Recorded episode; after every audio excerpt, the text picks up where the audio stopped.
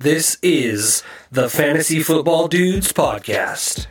Welcome to the Fantasy Football Dudes Podcast. This is Trent. I am joined by Phill and Jordan every Monday and Thursday. We cover all the latest NFL news and notes, go over our studs and duds from the week before, play a game called Thanks But No Thanks, which is players that would have been really good starts but were probably left on your waiver wire. Every Thursday, we give you our favorite starts, sits, and predictions, and, you know, take some questions from the fans called This or That, which are players like Rex Burkhead and Zack Moss.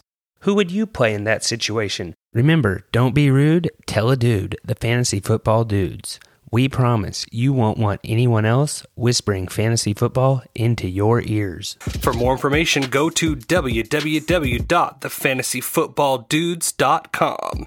And remember, we are sorry for absolutely nothing.